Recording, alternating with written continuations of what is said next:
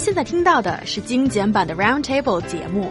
想收听并下载一小时完整节目，请关注我们的微信公众账号 EZFM Roundtable，然后发送关键词“完整版”获取下载方式，或者直接下载轻松调频 App。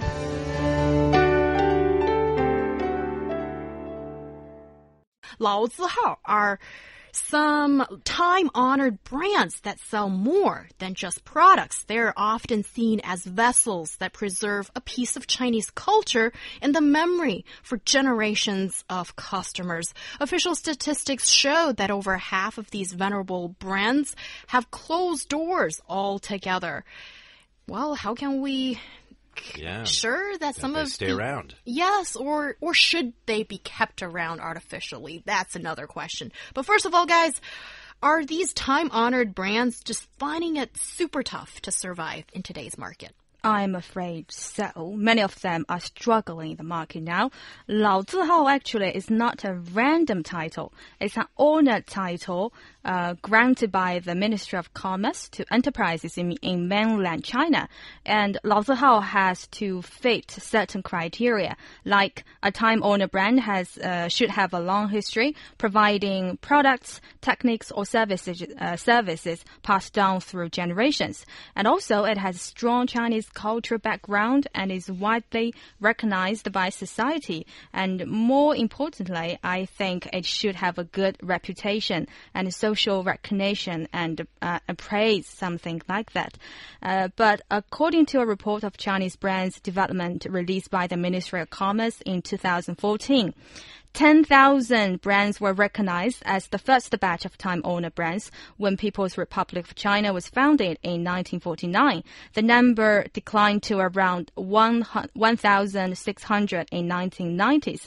By 2006, only 434 time owner brands have survived out of the original 10,000 uh, brands. So we can see many of them are dying out and vanishing from the market. Absolutely. And let's take a look at, uh, according to the recognition of time honored, uh, how these companies become the time honored companies uh, is has a lot to do with what was released in September 2012 by the Department of Circulation Industry Development of Ministry of Commerce of China. The criteria uh, goes as such. Okay, so the first one is own or possess the licensed right of the trademark. Uh, number two, established in 1956 or before. Three, inherit unique products, skills, and services. Uh, four, continue the outstanding traditional Chinese corporate culture. Five, possess distinctive national and regional characteristics, as well as historical and cultural value. And then the final one, have a good reputation and social recognition and praise. Now, so you would think that there's definitely a lot of uh, companies that fit this, and absolutely.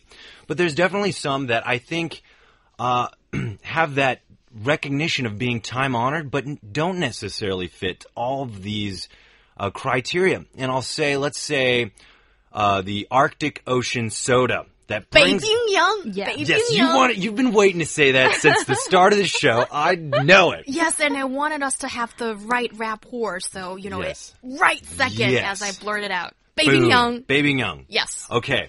So this soda has only been around since the 1980s, as I understand. So it, it's not as old as one would think. Mm. Yet for so many people born in the 80s, like Kuyang has said, you know, this has been a part of your childhood. It has been what you went to for comfort on a hot summer day Yeah. in Beijing. So, for it may not fit like the established in 1956 or before, but still with so many people resonates as a time honored company that is such a integral part of your experiences and in who you have been growing up in in China. Wouldn't you agree, Hyung? Yes, I absolutely agree with that. And um, although right before the show, Ryan and I had a heated debate on um, the content that this or the product that this company has to offer. Yes, and let's talk about that one for a little bit here. So basically, the thing about uh, Arctic Ocean soda is it tastes very much like orange soda to me. And the thing is, orange soda has much deeper and longer roots in countries like the U.S., where it was uh, has been around since 1906. So the thing is, and and so also Arctic Ocean soda has seen some fierce competition and has almost been one of those sodas that has gone under, especially when Coca-Cola came into the scene here in China. And uh, you know, Wang Mazi Scissors is also one of those uh, that many people know, but has had some struggling times. And this is why I think is because scissors and orange orange soda aren't something that are uh, unique to Chinese culture. I think they've been around for a very long time in very different parts of the world. So when you come into this market, it's already been established, which means you really have to have a change, an innovation, a twerk that makes you very special. And that takes a lot of effort to find. So I think Arctic Ocean soda, it fell off for a little bit, especially when Coca-Cola came into the market, but it did find a way to niche itself back in to market itself well. Um, but that being said, this doesn't happen with some of these other time honored uh, brands. And I'll say, like, Tong Ren Tong uh, has adapted many standard traditional Chinese medicine recipes into more convenient forms like pills or capsules. Guys, that is something that nobody else around the world does. And so, of course, these companies, these companies especially, they're doing something so specific to Chinese culture. I do think it's a time honored uh, industry company, and because it fits the that cultural facet, I think it will be uh, timeless always, but then at the same time, I think they're marketing themselves so well in a convenient way, which seems to be the trend that everybody wants in the future, but at the same time, that all natural way of fixing your body's ailments. So that's just one example I think is really great. Oh yeah, and I think it's really important for those time owner brands to diversify its new line of products to cater to the needs of the modern people. And uh, just now, Ryan mentioned Tong. Yes, because modern people don't have time for decocting traditional medicines is time and energy consuming, so they develop more convenient forms like pills or capsules. That's really an innovative idea to preserve the tradition as well as develop the brand. Mm-hmm. And also, um, I think one point is they should, uh, many of these time owner brands uh, have failed to appeal to younger generation. Uh, take Dao Xiangcun, for example. Dao Xiangcun is doing not that bad actually, but if you look at the long queue, uh, among them, most of them are, are, over 50s or 60s. There are seldom young people lining in the long queue. But I do like the 早早泥点心, the snacks with the juby uh, dates paste or something. Yes, I think definitely they should do more to appeal to the younger generation. Yeah, looking at uh, Wu Yu Tai, hope, hopefully I said that right. Here is a traditional tea company, but you know what? They said we're going to go beyond traditional tea, guys, and we're going to make matcha or green tea, you know, like very different kinds of flavors of ice cream for teas that people really enjoy, but, you know, especially that emphasis on green tea ice cream. People love that. But then also tea flavored chewing gum and tea mooncakes. I mean, that's really cool. Say if I'm a very busy person, I love tea. I love the taste of tea, but unfortunately, I am just always on the go and I don't have time to or want to hold a, a tea thing in my hand and run around, you know, going from A to B, sporing, spilling hot tea all over myself.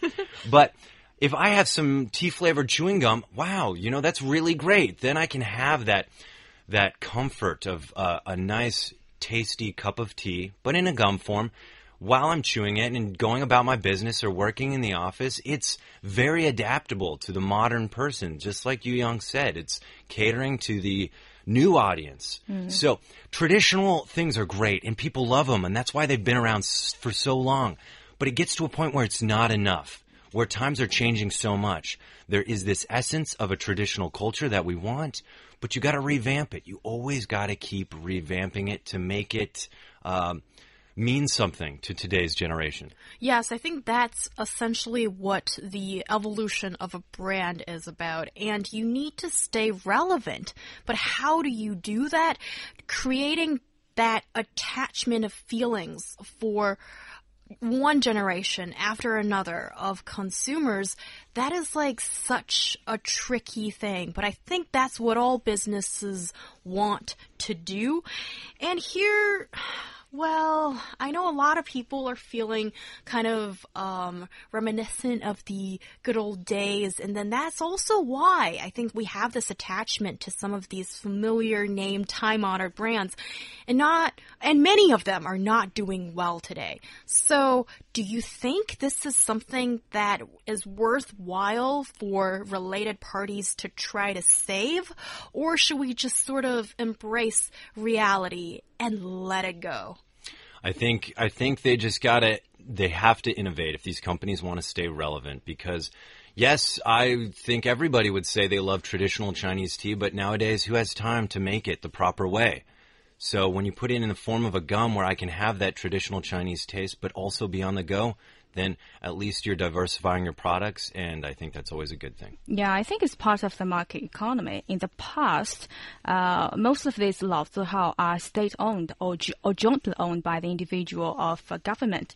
Uh, but after, but now they have lost the shelter of the government. They're on their own, and they are facing the fierce competition from the multinational brands. They need to do something to stay relevant, and also they have to pay attention to the patent problem. We see a lot of fake Wang the stores all around in in a certain time, and uh, that's one of the reasons they fail. We can't tell the difference between the real one and the fake one. Yes, well, mm. being unique is kind of important here. And I'd like to finish this discussion off with Ivey's comment. She says, um, the market rules. Just think of Nokia.